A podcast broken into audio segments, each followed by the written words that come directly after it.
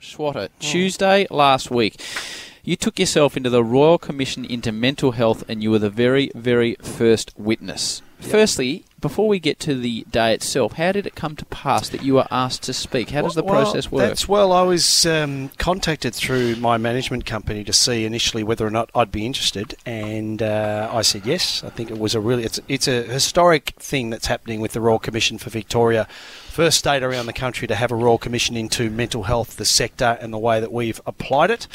So I was given that opportunity, and about three weeks ago, I was invited to sit down with uh, a couple of barristers and a junior lawyer in their offices, and the lady who was responsible for the interview took me through, invited me to share my journey, and that gave her the brief, and then uh, fronted up on Tuesday. And uh, the reason for the previous interview was that the barrister was able to then lead me where she wanted me, and the particular things from my experience she wanted me to share with the commissioners, which we did. how did you feel walking in? And, and what is the setup? It's a very Well- formal well, situation. It was at the Melbourne Town Hall, and I look, it's it's a big deal, right? This is really important for Victoria and the people who are living with these conditions. But I must admit, Howie, that when I walked into the uh, main doors of the town hall, and there were security guards everywhere, and there was a security machine, and they would frisk you, and you had to take everything out, and then I would walk through. You had security people with you. You had uh, staff that were associated with the Royal Commission. You weren't left alone. And I walked upstairs and I saw the room where the hearing was going to be held. And I texted my wife and I said, "This is a bit more serious than what I gave it thought for." right. Yeah. So it was it was like a courthouse, um, and uh, I, was nervous, but once we got into it, I loved it. I loved every minute of it. It was How great long, to be a part of how it. long did you speak for? Uh, about forty-five minutes. and how emotional was it to get up in front of people you don't know and it, tell no, your story No, it like wasn't because um, I've been doing it for a long time, so I was really comfortable with it. I, I'm, I'm humbled to think that I've been one of 91 um, uh, people that have been invited and given the privilege to contribute to such an important event for the sector and the people who are living with it. And some of the people, Pat McGorry, former Australia, uh, Australian of the Year, runs Orygen Youth Health, Georgie Harman, who's the CEO of um, of Beyond Blue. After I did my presentation, there was a young girl who was 22 who has had her own challenges. And she was really nervous and quite emotional, but uh, I had the pleasure of meeting her after her presentation and gave her a big hug and said that she should be really proud of herself. And, and, and this is really important that we have people that have lived experiences contributing to the Royal Commission because it's those stories which will give the insight to the commissioners that then allow them to make the recommendations that they will at the end of this year. And most importantly, the state government have already come out and said they'll endorse every single recommendation uh, in at some stage of 2020. I noticed you talked about relating different stories. Obviously, the story that you related that has enormous cut through is when you talk about being on the Premiership podium, which is Yeah. a story that you've told us uh, a couple of times off air, I think. Mm. But but just just relay it back to people that might not have heard it because it's a story I think that fully explains what you're going through. Well, we were just part of a. We just became a premiership team with Duck and 21 other teammates, and um, it, it's. It, I mean, I can say this now, Howie. It's it's the greatest sporting moment of my life. It was a Mount Everest. We just put the flag on top, um, but that comes with. The, I say that now because of the benefit of maturity, growing up, and doing a lot of work on my mental health. But the truth of that day was that yes, I'd just become a premiership player, got my medal from Jack Dyer. Um, there were two people that were at the ground that day, my wife and my doctor, Harry Unglik, who Duck knows really well, and Rocket probably knows him as well. Um, they were the only two people that knew the truth, because the truth of that day was a 27 year old guy just become a premiership player. But that same 27 year old guy had been living with mental health conditions for three years and was broken. Similar to Dayne Beams, I'm assuming, and I had the capacity to play and play okay, become a premiership player, but personally, I was thinking about how I could end my life because I was broken. Can I just ask one question, Swatter? How did you feel on the morning of a game? Jay, Did you have the uptick then, or were you? I, I was diagnosed after 97 games of footy, so I was vice captain to Duck. I was five years in, into my career. So I played the remaining 186 games of my footy career, including some with Rocket at Sydney. I've never said this uh, to Rocket or in this in this environment, but I played the majority of those 186 games of footy physically there, but emotionally I was not. And from the 9th of August 1993 until the end of the 1997 season, I did one of two things. At training or at games, I'd get there as late as I could. I wouldn't talk to people because I couldn't. And I'd walk into Harry's room. I'd close the door and I'd lock it, I'd just start crying. I did that for four years with him Because I didn't have I didn't feel that I could do what I needed to do and I didn't want to do what I felt I had to do because I was really struggling. But thankfully that great man just kept me engaged. I never missed a training session, never missed a game of footy. Best and fairest, premierships, state of origin games, all Australians. I was able to achieve all of that whilst living with these type of conditions. Schwatta, when you said you'd arrive late because you couldn't talk to people, Yeah.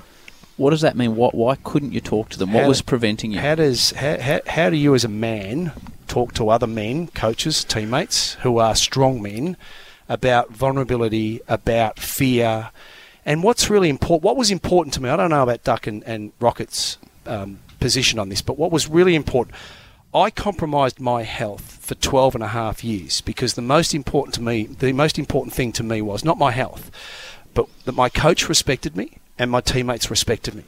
That was the single greatest thing that I did everything I could to make sure that Duck respected me as a player, as a teammate, as an opponent. Rocket respected me as a player who played under him because the fear was that if either of these guys knew or anyone else knew what I was living with, then they would judge me and lose respect. And that was something I was never prepared to compromise. And unfortunately, I invested so much into those people and those things. I didn't have anything to invest in myself, and that's why it became a bigger struggle. So, looking back now, um, do you wish that you had have? Oh, spoke- desperately. Yeah. So Yeah, therefore, it was your thought that say myself or teammates they'd view you differently, Yep. but you'd probably know now that there'd be support and understanding and help. Yeah, there were games, Rocket, where you. and were- I heard about one game. There were games where I played under you. I didn't want to play. I didn't want to be there. I heard you turned up one day in at the car park and Yep. phoned someone to come out and can't play, Yep. and you're crying. Yep.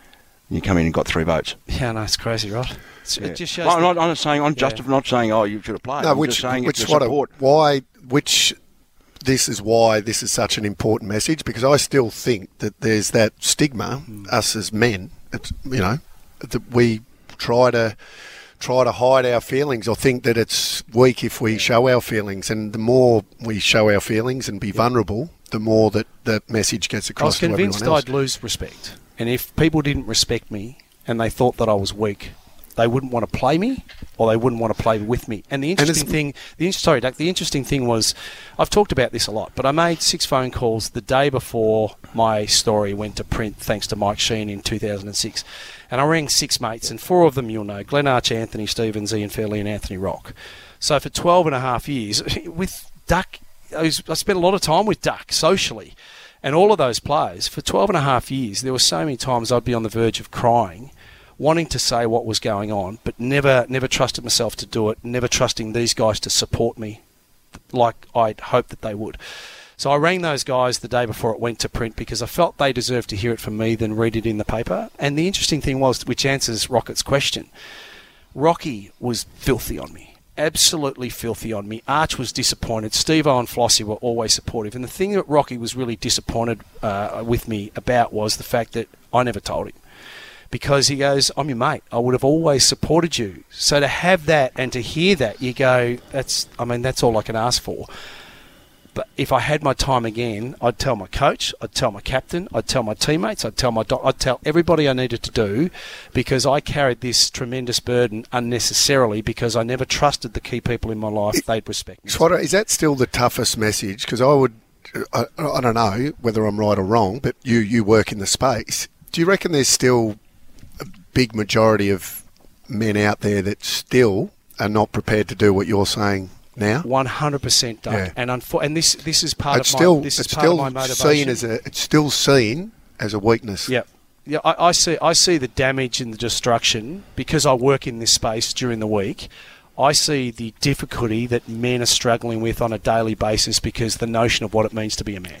So it's their perception, isn't it? It's That their perception, but it's also the reception that they get, the response that they Or get that- from other right, people, okay. especially other men in their lives, Yeah. which means that what they do is they don't ask for help. no. Swatter, without digging too far into it, wh- what does it feel like Wh- wh- when you're in a situation where you don't want to face people and you bring yourself to a point where you're close to tears? Like, describe the feeling of, of what's going on. Shame, guilt, embarrassment and an overwhelming sense of hopelessness because I didn't think that this situation would ever get any better.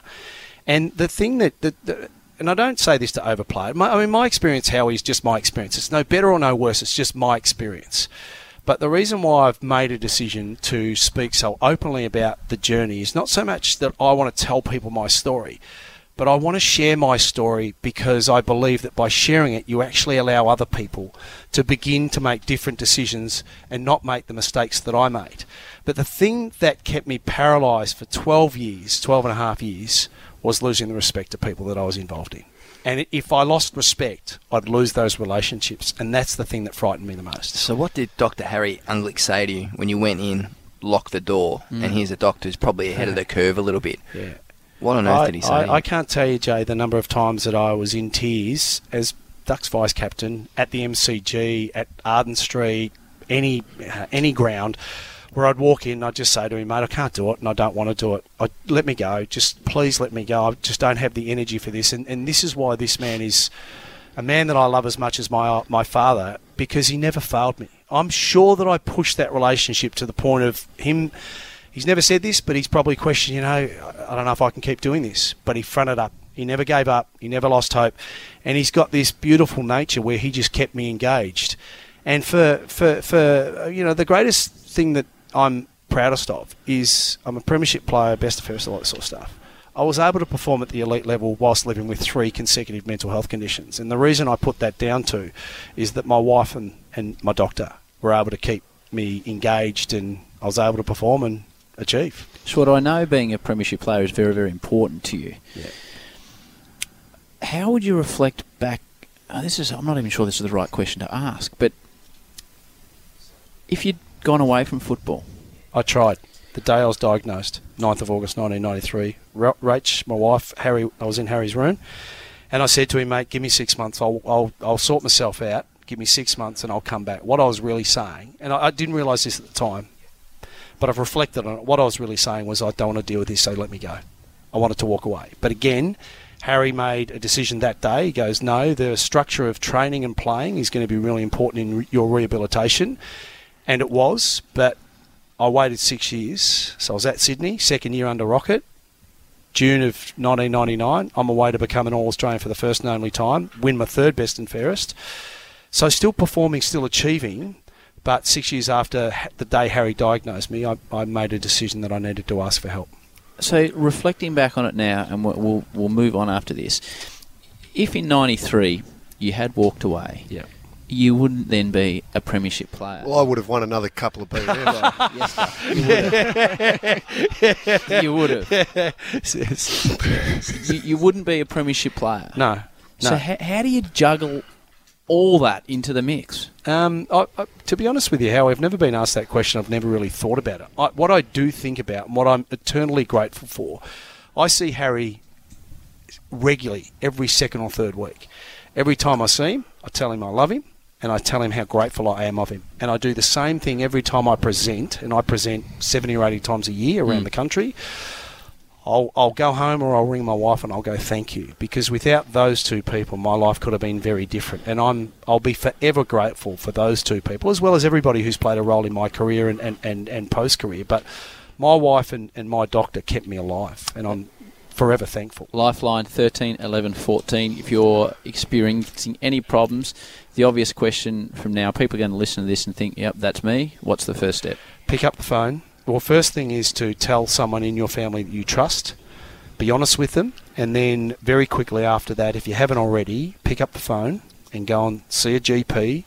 Be honest with the GP about what's happening in your life, because when you do that, you give the GP and your family an opportunity to be able to make more informed decisions to be able to support you get healthy. Swatter, if there's not a bigger endorsement than this, you talk about men's men, and that's the thing. When you, you, you know, we all, and like you said, vice captain, ca- you know, you. Mark Ricciuto's uh, sitting in the car listening to this, and he goes, "I can't get out of the car." Now, there's a man's man, you know, who's, and people, and you know what I mean. They, He's been they, a, he's been Rue's been a, so you listen. great supporter though. So this, but but what that's what I'm saying, Schwatta. You, you, you've, you, these people have these personas, yet here's Rue who knows the story, and he's sitting in a car going, "I can't get out of the car. This is great. I just got to listen to this, and it it just goes to show you for anyone out there listening right now that you know you put your hand out, Swatter. Yep, absolutely. Well said, Duck. Yeah. Well said.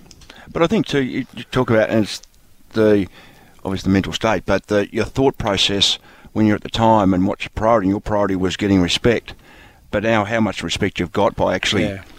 being It's- open it's- and being it's- honest. It's, re- and it's really interesting you say that. A mate of mine who was at the footy with yesterday sent me a beautiful text message last night, and I got a number of text messages due the week from a whole host of people, including some people here. I spent most of my footy career trying to get respect and fit in, trying to be somebody I really wasn't, and that bothered me greatly. It I, I'm more universally accepted now because of who I am. But don't- but don't you- but I think your acceptance, having known you when I was at North Melbourne as well, and then obviously at uh, Kangaroos, it was such a big priority you to get respect and what Yeah. people thought of you Yeah. that it was over the top. It was Yep. too far, Yep. and I think whether o- obviously it was a mental health, but I thought it was just insecurity. I thought there was an yeah, well, insecurity. but aren't athletes But all don't- yeah, insecure, oh, you know yeah, what? yeah, yeah, but it was off the scale insecurity yeah. because you, the way you played and the way. way you trained and, Yeah. and the way you went about it, you had enormous respect. But it was something in your mind. It was that probably never enough. for It's me, a fake world. It's a fake world when you're an athlete, Howie. It really is. And I often you, you think about your life. That, that world you live in, Rocket. It is in It a is, lot of yeah. way. It's fake. Because you're in a bubble. It's Yeah. fake bravado because you go out onto the ground and you try to be someone you're really not. Yeah. I, I'm I'm certainly not an arrogant, cocky, you know, per, but on the ground I probably was, and and off the ground I don't think I am at all. So you know, you you you you're putting across something that you're actually not. So you, it's it is a, like It's a like fake. It's a fake world, Yeah. and Yeah. then you, and then you get outside that, and, and then you're in the real world. The, the the the other thing, look, I appreciate this chat. I really do. Um, the thing that I do want to get to get across to people, Howie and, and boys, I can honestly sit here now saying that I am so grateful for my experience because I'm a better person. I have an appreciation of my strengths and my stresses and the things that I need to do to manage and maintain my well-being. So without that, I wouldn't have that perspective or that toolbox. And without that experience, I wouldn't be able to do the work that I really love, which is with PukaUp, changing lives positively and saving lives. So if I didn't have that experience, as tough as it was, I wouldn't be doing the thing that I really love doing the most now. You got you got young kids, Yeah, three of them. and uh, we're still lucky enough to be at the age. Jay as well, Duck as well. Rocket, your kids are a little bit older. We're at the age with young kids where they still look up to you and think you are 100% bulletproof and perfect. Yeah. How'd you go? Talking to the kids through the week about what you were going to do, and then they would have seen you on the news. Yeah, no, the kids have been on this journey for a while. So my wife and I, to her credit, is we proactively have these conversations. Um, we've been having them for years. How do you have that with your kids? Just open dialogue. Um, my kids, I mean, my kids, my twin daughters will turn 16 this month. All of their schoolmates, especially their male mates, all they've got to do is punch in my name on Google, and there's my story. So Yeah. they're aware of that. So we proactively have discussions. And it's really about discussions about their mental health and their well-being. So in our house, it's very open.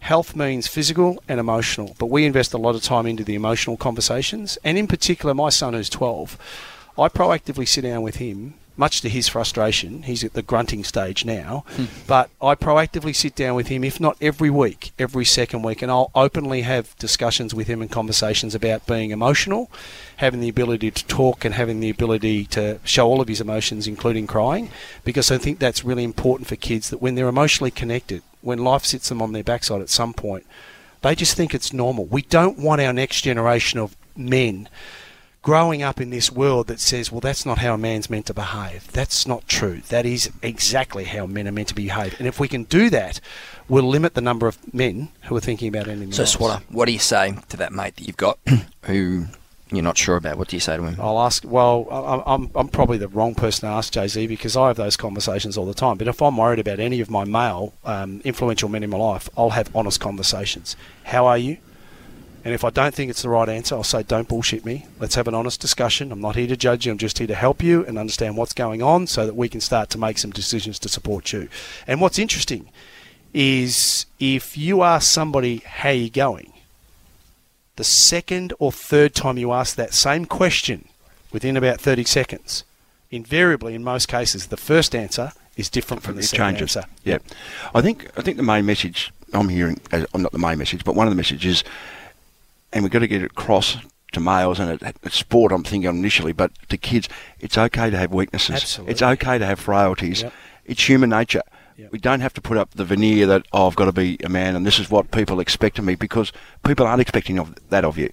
Because we've all got we've all got weaknesses. We've all got things we've got to improve. We've all got doubts. Um, we've all got insecurities, and I think that's the message I'm hearing. It's uh, it's okay. It's okay to do that, and if it's really bad in your own mind, be able to go have a chat to someone and talk about it. Just to put a full stop on this conversation with you, daily, weekly, monthly now, how are you tracking? I'm flying.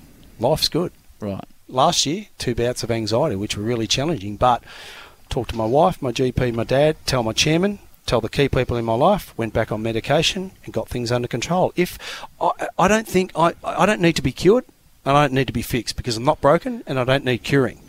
But what I do now is I invest considerable effort and energy into make, making sure that I am maintaining and managing my well-being. In the future, if that happens again, I'll deal with it. But I'm okay with that. So if if you come in here on a Sunday and you're normally really up, Yeah. but you're not, what do we do as blokes around you in that situation? Uh, you just do your job. I don't expect to be treated differently. Um, I, I don't want people thinking that we've got to behave or talk differently. What, what, what, one of the great lessons out of this, Howie, for me is that because I never told those people in my network, I never gave them the opportunity to do th- two things. One, make a choice. Mm. Do they want to support me and help me? And secondly, how could like I'm, I'm sure that I might have been a bit of a handful to try and coach at various times, but I never gave Rocket or Denis Pagan, uh, in fairness, I never gave them the opportunity to understand what I was dealing with and then make more informed decisions about how they could choose to support me. And that's one of the things that I regret is that my coaches and my teammates, if I was ever in that situation, I'll never get it again, but if I could go back to the day that I was diagnosed, I'd tell them all because then they could understand what I was going through and then they could choose as to how they would support me. You're a good man. No, we thank love you, you. Thank you, boys. Love you, Swatter.